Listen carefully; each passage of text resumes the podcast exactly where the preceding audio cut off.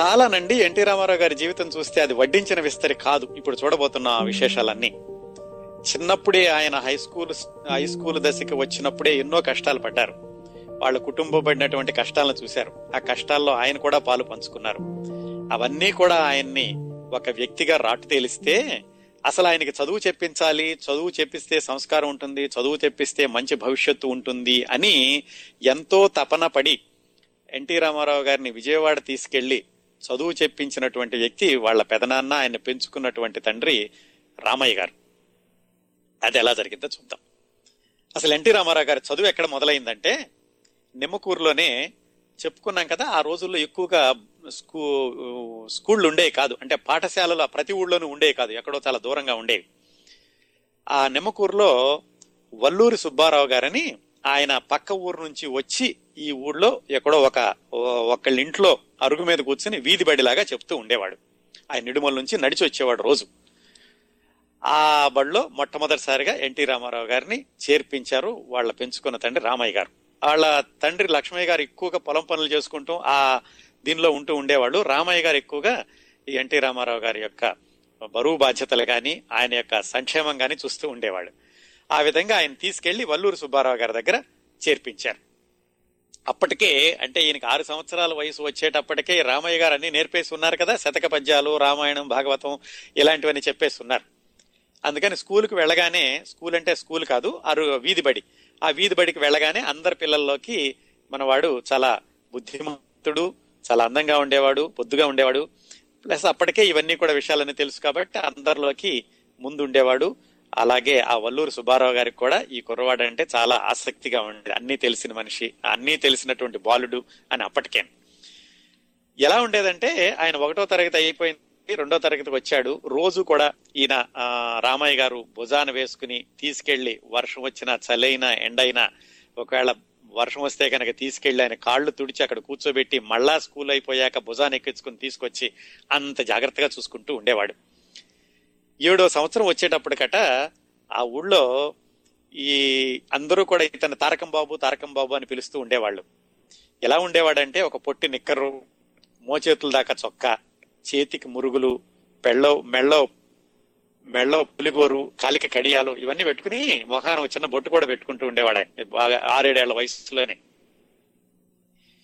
ఆ వయసులో ఈయన చిన్నప్పుడే పెదనాన్నగారి దగ్గర నుంచి నేర్చుకున్నటువంటి రామాయణ భాగవతాలు తర్వాత వల్లూరు సుబ్బారావు గారి దగ్గర నుంచి నేర్చుకున్న పాఠాలు ఇవన్నీ కలిసి రామాయణం చదువుతూ ఉండేవాడు అతి చిన్న వయసులోనే.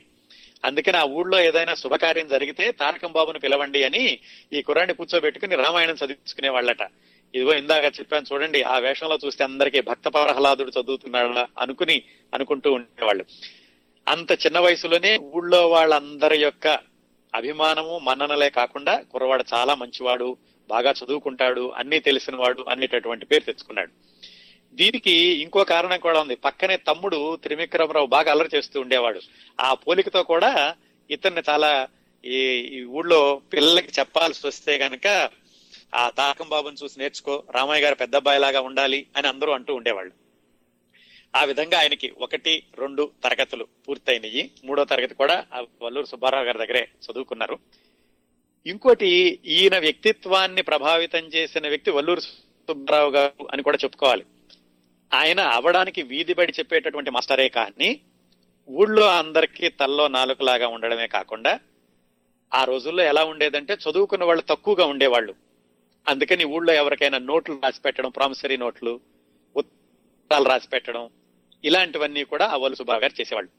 అవన్నీ కూడా చూసేవాడు చిన్నప్పటి నుంచి ఎన్టీ రామారావు. అంటే ఒకళ్ళకి ఎలాగా సహాయపడాలి సహాయపడితే మళ్ళీ సహాయం ఎలా వస్తుంది అన్నది ఆ ఊళ్ళో వాళ్ళందరూ కూడా సుబ్బారావు గారిని బాగా చూసుకుంటూ ఉండేవాళ్ళు. సాయంకాలం అయ్యేసరికి ఆయన కూరగాయలు అవన్నీ వాళ్ళు ఇచ్చినట్టు ఊళ్ళో వాళ్ళు ఇచ్చిన కూరగాయలన్నీ తీసుకుని ఆయన మళ్ళీ నిడుమూలు వెళ్ళిపోవడం మర్నాడు పొద్దున్న నడిచి రావడం ఇలా జరుగుతుండేది.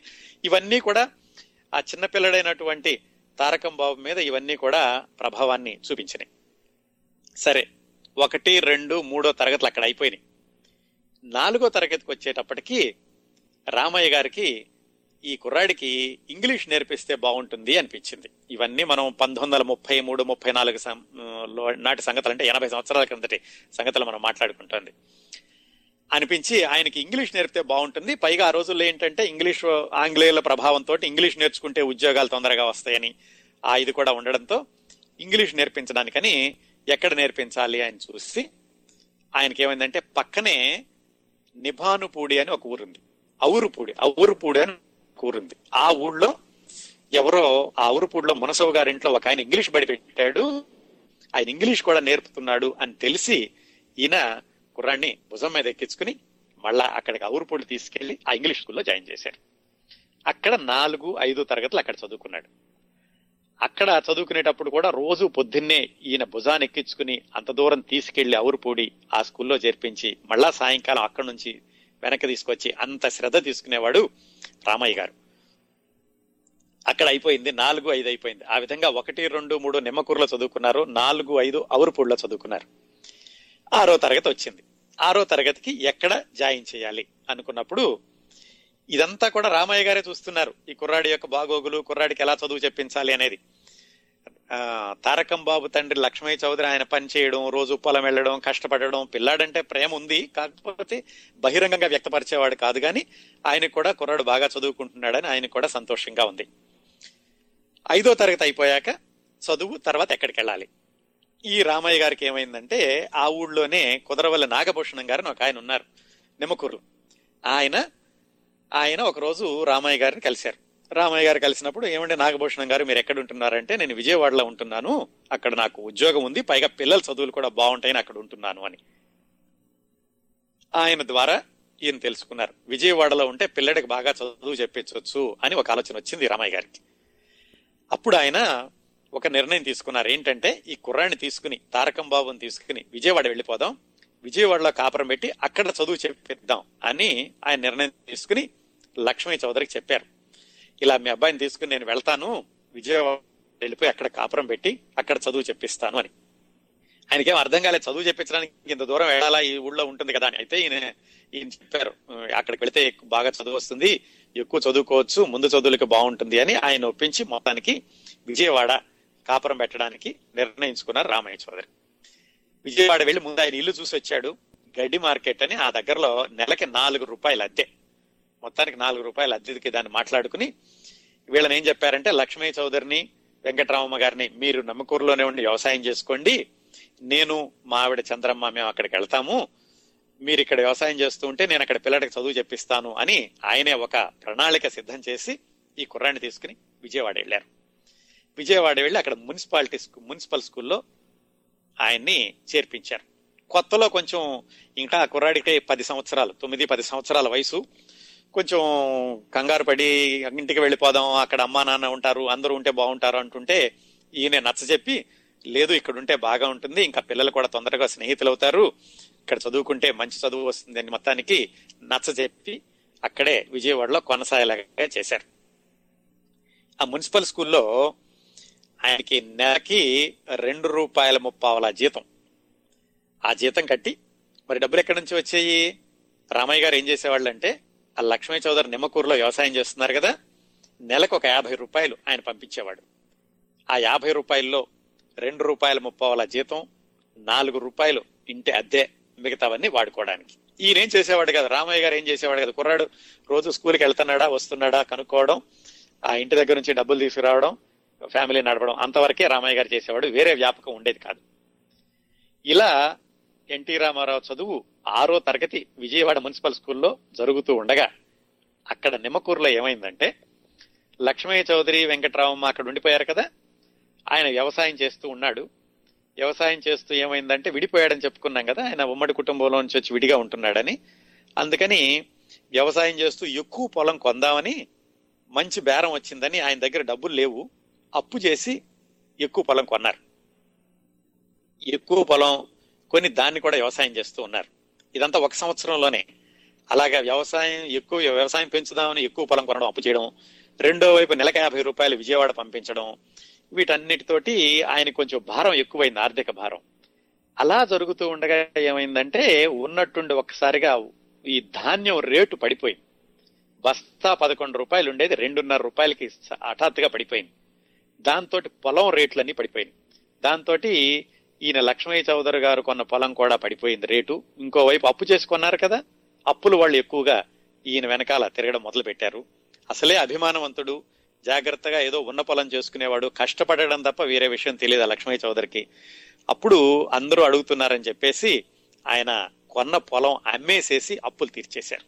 అంటే ఆయన విడిపోయాక కష్టపడి పొలం కొని మళ్ళా అప్పులు తీర్చలేక దాన్ని అమ్మేసేసి మళ్ళా చిన్న రైతు అయిపోయి ఆయనకున్నటువంటి మూడు రక్- మూడు ఎకరాల ఎనభై సెంట్లతోటి ఆయన వ్యవసాయాన్ని కొనసాగించడానికి నిర్ణయించుకున్నారు. ఇవేవి రామయ్యకి తెలియదు ఎందుకంటే ఆయన విజయవాడలో ఉన్నారు. ఈ తారకం బాబుని అక్కడ కూర్చోబెట్టుకుని చదివించుకుంటున్నారు.